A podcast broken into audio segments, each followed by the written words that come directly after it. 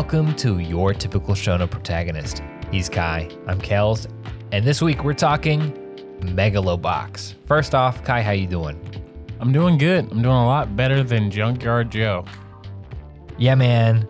Junk uh what's his name? Junk Dog? Yeah, Yeah, certainly better than him when we meet our our main character of the series.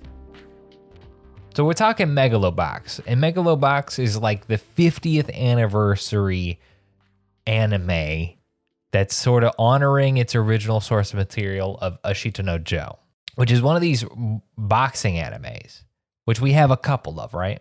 Yeah, we do. We have Hajime no Ippo. We have um the others that have escaped my mind, but yeah, we got a few. Yeah, like just those two, just just Ashita no Joe and uh, Hajime no Ippo. Uh, but like a bunch of different other sports and martial art anime, um, which we are still seeing coming out currently. Like uh, other than the one-off random stuff, like uh, what's the one about the butts? Oh, um, Kaijo. Yeah, other than Kaijo, we have like more serious stuff like Haikyu. I mean, yeah, Haikyu series, and I I do love Haikyu. Probably one of the best sports anime I would say. Um, but we can't sleep on Kaiju. Nah, I mean, hey, I'm I'm not not a near one Keijo, judgment. sorry, Keijo. Keijo. Yeah. It's it's lit, man. Got them attacks in different like arenas. I haven't watched it, but yeah, man, I'm here for it. Um, Yeah. but no, Megalobox sort of came out of nowhere for me. Um, I remember watching it originally, like, all right, futuristic boxing, cool, classic art style, cool, great hip hop soundtrack, reminiscent of like the classics, cool. And it came out of nowhere, just like suddenly surprised. You didn't know Ashita no Joe was existing, but we didn't make this for you. We made this for the Japanese folk who knew about Ashita no Joe 50 years ago. Yeah, and it just kind of like like you said, it just happened, and it was one of those things where it was like, oh my gosh, like you got to go watch this, and like everybody I know, like in the friend group, was like, yeah, watch this, it's dope, and we did because it wasn't like one of those things where like someone just has to like, hey, hey, watch it, watch it, watch it. It's like everybody had kind of already found it and discovered it on its own, and we all just got to be simultaneously hyped about it. And it's one of those shows where it's like, it's so great, but I look at it right now and I go, why is this not on the lists I've been like hearing about? Like, why is this not on like the top 50 lists I'm looking at? Like, is it just because it's so young in terms of like this iteration? Or was it really just 12, like 13 episode flash in the pan? Here's a I mean- really great story and experience, but we're just not going to talk about it. See, I feel like it's it was good. Like I feel like it was great, honestly, and I just feel like it could have a not gotten not gotten that much exposure, or b it was. I mean, it's in the top 300 anime of all time on AniList. It's 289, and it's got like a scores don't matter, but it's got like a 77. Like I would personally give it like a nine, 8.8, like Yeah. minimum, because it's just so there's so much condensed into it that you don't see in a lot of modern day anime, like let alone in 13 episodes. So I, Let's I just yeah. Let, let's talk about those. Like, uh, so there's a bunch of facets that like call back to the old way, right? One of those is certainly the art style, like the line work being non-complete and and and, and wavy, and the the shading of the characters, the actual dimensions and depictions of the characters in their like physical physique really calls back to the old way. Back when you know animation was the the style was a facet of the way people drew and the restrictions of the medium. You you think of like like film grain. Oh yeah, we we want something to look retro, we put some film grain on it, even if it's digital. Um that's the film grain exists because that's how things were recorded on film. So to for me to see a, a show like this come out in a, a 100% digital age and implement this sort of classic line work, hand drawn style throughout the entire show and execute it incredibly well was wild. Also feel like yeah, I agree 100%. And I also feel like the landscape like the that was drawn in it as well was just so Yes. like beautiful and simplistic.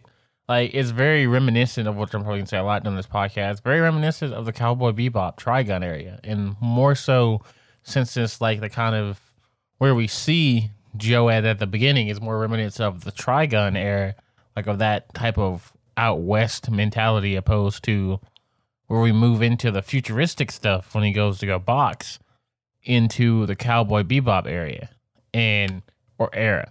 So it's just good to see that it has like that new. And, and this for me was something that I could say because I, I felt like I'd been missing something when I first got into anime. When I first saw like the art style, it was kind of like rugged, and I really missed that because everything just seems so precise. And saying that you can update that rugged look with like today's technology and still get a beautiful aspect out of it is what I was really here for. Yeah, man.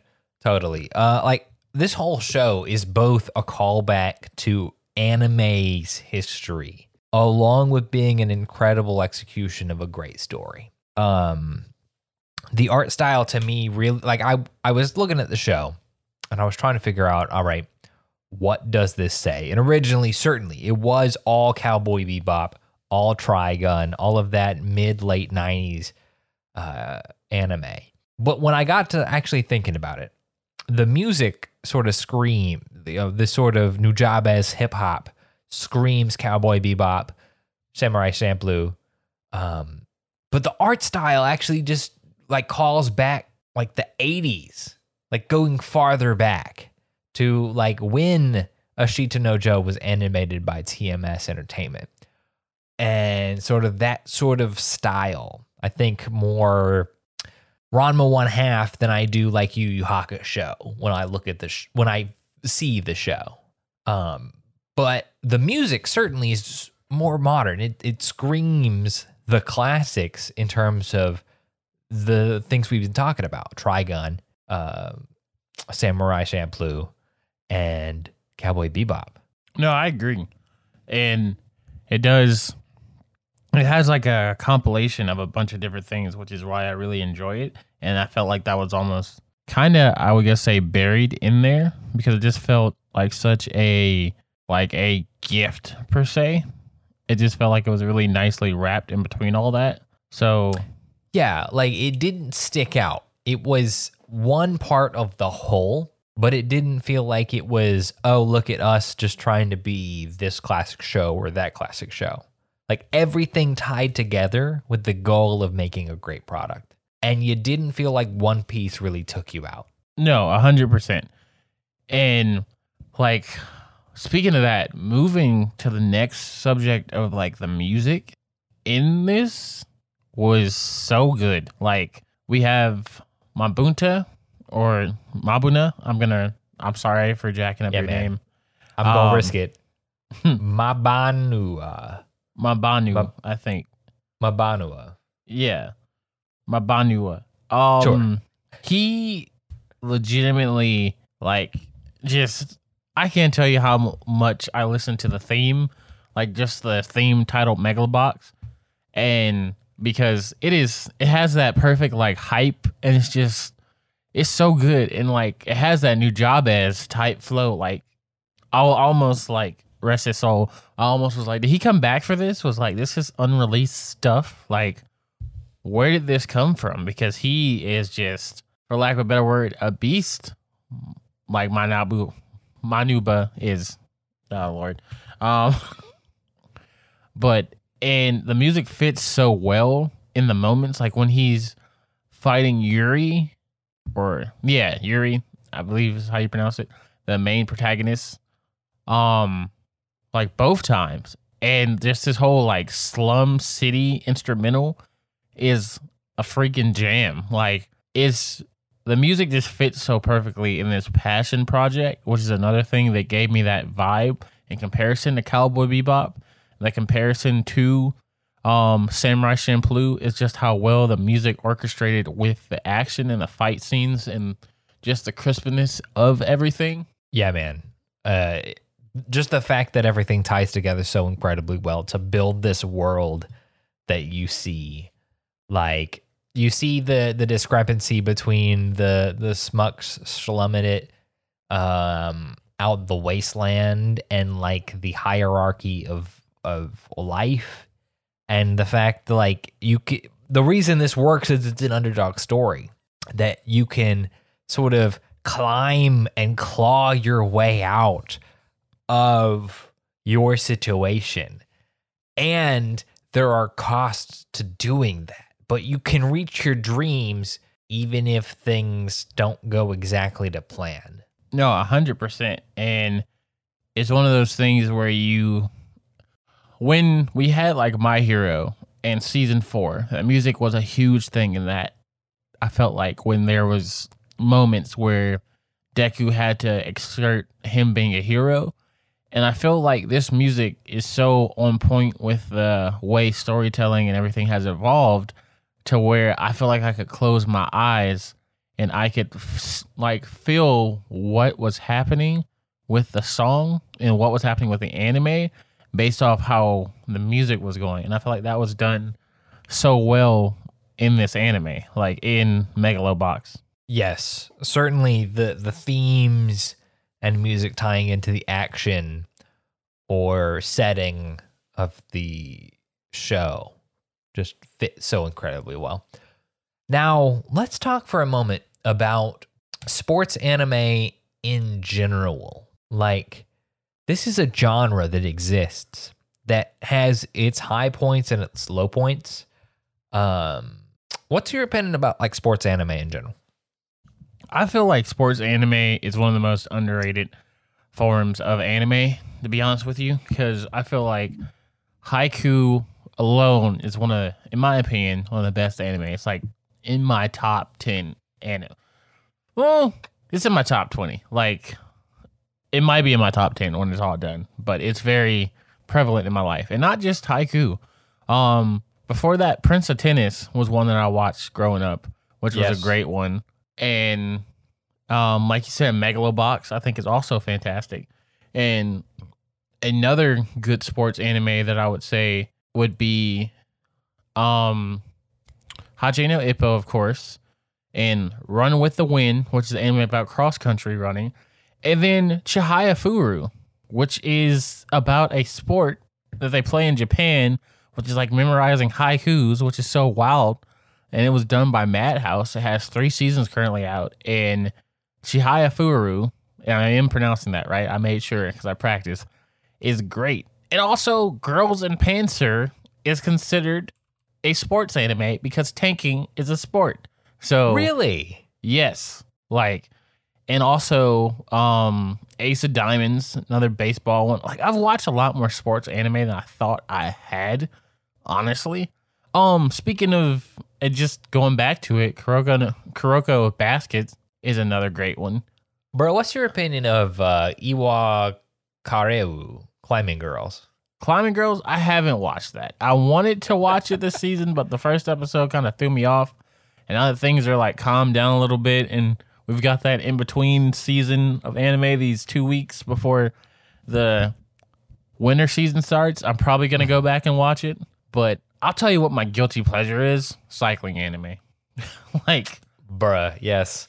like there was um, I think it was like the pedal club or girls pedaling or something like that, and I was hooked. Like in like I will tell you this, most sports anime are beautiful. I have not seen I want to say I have not seen a poorly animated sports anime in a hot minute.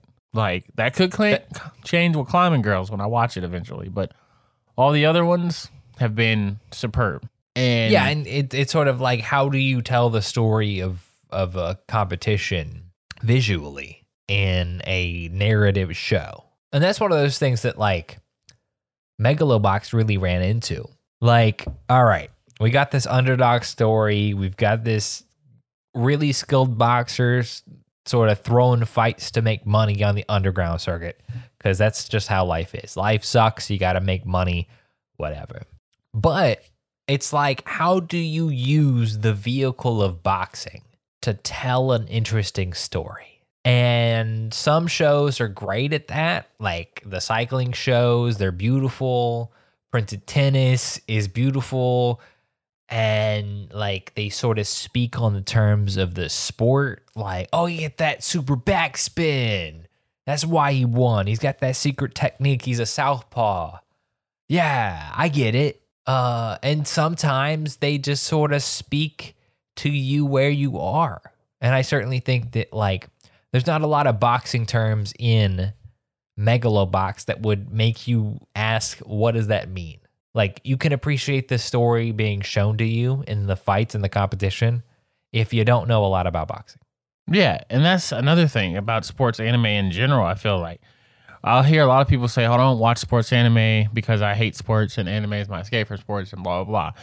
I feel like sports has the common factor that we all want to win, and it's about overcoming hardships. Like, of course, it's going to be hard, and I know in Megalobox personified is Joe is the underdog. Like, and a lot of times in life, whether we like it or not, we're the underdog and this is true and you know the story it doesn't you know spoilers in case you haven't seen it joe doesn't win the final fight but Wait, it's d- does he not? I just watched this final fight. So, yes, the secret to life is you don't always win. And certainly somewhere in Megalobox, we see that. Like, you don't get to have the fight you want. You don't get to win the fight you have. Sometimes things go in and, and throw a monkey wrench in your plans. And you have to figure out how to deal with that. And in this, in the in Megalobox, we really see that happen when like Joe's past crops up, and that is a, a hindrance to him continuing.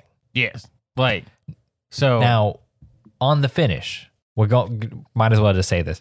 Um, on the finish, like all right, episode thirteen, we got the final fight between Joe, who has been working his way up from the slums, trying to get to the champion. We've got the champion Yuri, who is like, I have ascended from needing any sort of mechanical assistance. I'm going to remove the surgically implanted gear that is going to make me a better fighter so I can meet Joe as an equal in the ring. They go a record number of rounds and then like final punch, both of them hit the same thing, cut to black, move on. They show like the history. At the end of the show, the last thing you see is like a title card that's like 13 rounds, KO, two minutes in the 13th round, winner, Gearless Joe. However, like 30 seconds before that, we see like, oh, well, he didn't get to take the championship because he's some schmuck who doesn't have an ID. They want to do another one to give the champion. yeah so Surprise.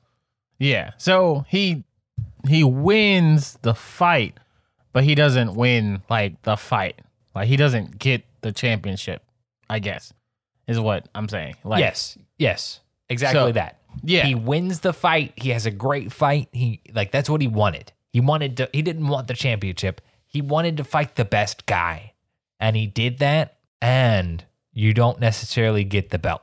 You don't get the trophy. But the the moral of the story with Megalobox is really coming down to, and certainly we see this in other shows that you'll tell me about momentarily. That's the whole point. It's finding the pleasure and satisfaction in the fight, in the journey, in the accomplishment, more than it is simply the belt, the championship, the title. Yeah, and like it's Joe finding reasons to keep fighting. Like it's reason at first. Well, his reasons are kind of the same throughout the whole thing, like the recognition, but it's where he gets that motivation from is what changes, I feels like. Cuz he has before it's just like I'm Joe, I'm a loner, it's me versus the world. But then he starts to, you know, not become reliant, but he looks at this kid Sachio and like he takes him on as kind of like an apprentice or not apprentice, but like what would you call him? Like just a mechanic, I guess. Like He he's certainly a team member. Um, the whole thing was, uh, you know, Sachio's some street urchin that is got a, a rough lot in life too. So Joe like recognizes and he, he feels something about him, but he's like, "All right, well, we can't take you to uh, the championship with us if uh, you're not bringing anything to the table. Sachio goes out and he's like, Yeah, I'm gonna bring something to the table. And he does. So he's certainly a team member. He's still a kid. He's got a rough lot, but he knows about mechanics. He knows about boxing. And so he's got something. And Joe sees sort of his entire life in this kid. So he's like, All right, I'm not gonna tell you don't hang around. Yeah. So we see.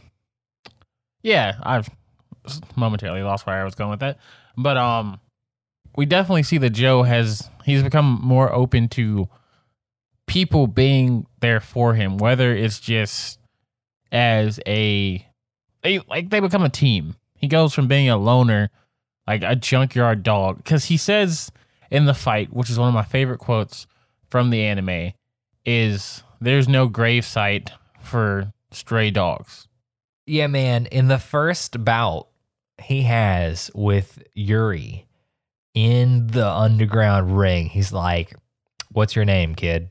Because I'm sure you don't want, you know, junk dog to be on your gravestone. He's like, They don't give gravestones to stray dogs. And it's like, What a line. Yeah, man. It was like in that moment where I was entranced and I was like, holy crap, like this is this is the ish. So just seeing like and like I feel like that line carries throughout the whole, especially with Nambu or Nabu, the coach. Like I feel like he I feel like that line sets everything in motion to see because the coach has a shady past. He has debt. He has a bunch of involvement with gangsters and things like that. And he's looking to get the cash prize from Megalonia or Megalomania to even his debts um, from betting on dog races and doing other deplorable things. And It- man, the super backstory for Nanbu was bu- like mind blowing. So first, you get this whole thing where he's this shady sort of uh, trainer who is just getting this kid to throw fights to make money, right? Okay, so he's just some schmuck doing the worst thing because he's got to. That's all it is.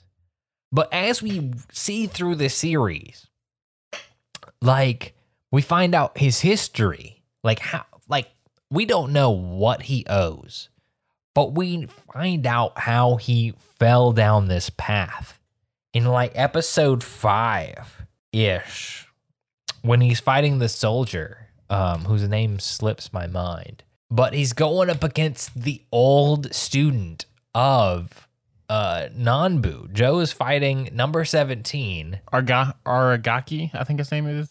Yeah, Agaraki. Aragaki. That's the one. Yeah. Which that whole story for Ar- uh, Aragaki is like, bruh, what a fucking story to tell me. Like the whole PTSD thing. Uh, like he was physically maimed in war, and now he's dealing with like, there's no one for me when I come home, and he picks up megaloboxing again because it's something to do. Yeah, and just seeing that like itself is saying that they're like, and then you believe that Nambu actually cared about him, like opposed to his personification or personification that he doesn't care about anybody. And even later, when you see that he's willing to not have the gangsters interrupt the fight that Joe is having, he goes through and is like, "I'll pay my debt" by like blinding himself. Yeah, man. Which was crazy. So the fact that like the whole thing, he's got one eyeball already. Something happened to the other eyeball we don't find out about, but it's presumably uh due to gang debt. And in the final like they're in the finals. Joe has the chance to fight for the championship if he wins this bout. And of course, they the, the mobsters are like, we're gonna stage this fight. And Nanbu is like halfway through the fight is like, all right, no, you know what? We're not doing this. I'm not taking this kid's dream away because my actions. So he's like, all right, kid, don't lose. And then he beats up the gangsters. And Bossman is like, you picked the wrong guy to sting. You pick the wrong guy to turn on. And then Nanbu cuts out his own eyeball to sort of pay the debt. And the mobster boss is cool with it because he's like, this is the one thing you really wanted. You wanted to see your guy at the top, and now you can't. So, you know what? We're square. Your debt's paid. which is like wild and it's like wild and sad at the same time for me because I'm like I wanted like I wanted him to be able to see Joe, but at the same time I'm like I kind of have respect for the gangster being like, yeah, you know, yeah, sure, if that's what you wanted, yeah. So like, certainly, if if that's the price you're willing to pay for this, then here we are. Like, yeah, and and that sort of shows that like no one ever comes out totally unscathed. There's always a price. the The bed you make is the bed you have to sleep in. Yeah. So, yeah, overall, I would say that Megalobox is good or great, even. I really enjoyed it. It was an unexpected gift in 2018, and I feel like it became like an instant classic as well. I'm not sure if we'll get a season two.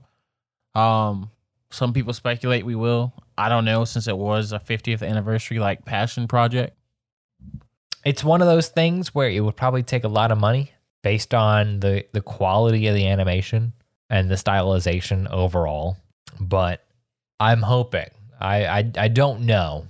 Um, there's sort of a setup at the end of of the show. Episode 13's like, all right, well, the person of the company wants to do a second tournament. So there's the setup. Is it actually going to happen? I don't know.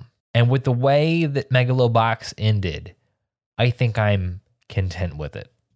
Yuri, some reason, is in a wheelchair. One year, like after what happened, but I don't know. It, it's such a, like a rounded off, fulfilling ending. We don't see the final punch. We don't see the results of the final fight, but for some reason, it feels okay that we don't. We've seen all this action beforehand. We we we just get a result and live with it, and that's okay. Yeah, no, I'm okay with that as well. Like I enjoyed the ending for what it was, and I like the infamy of the ending.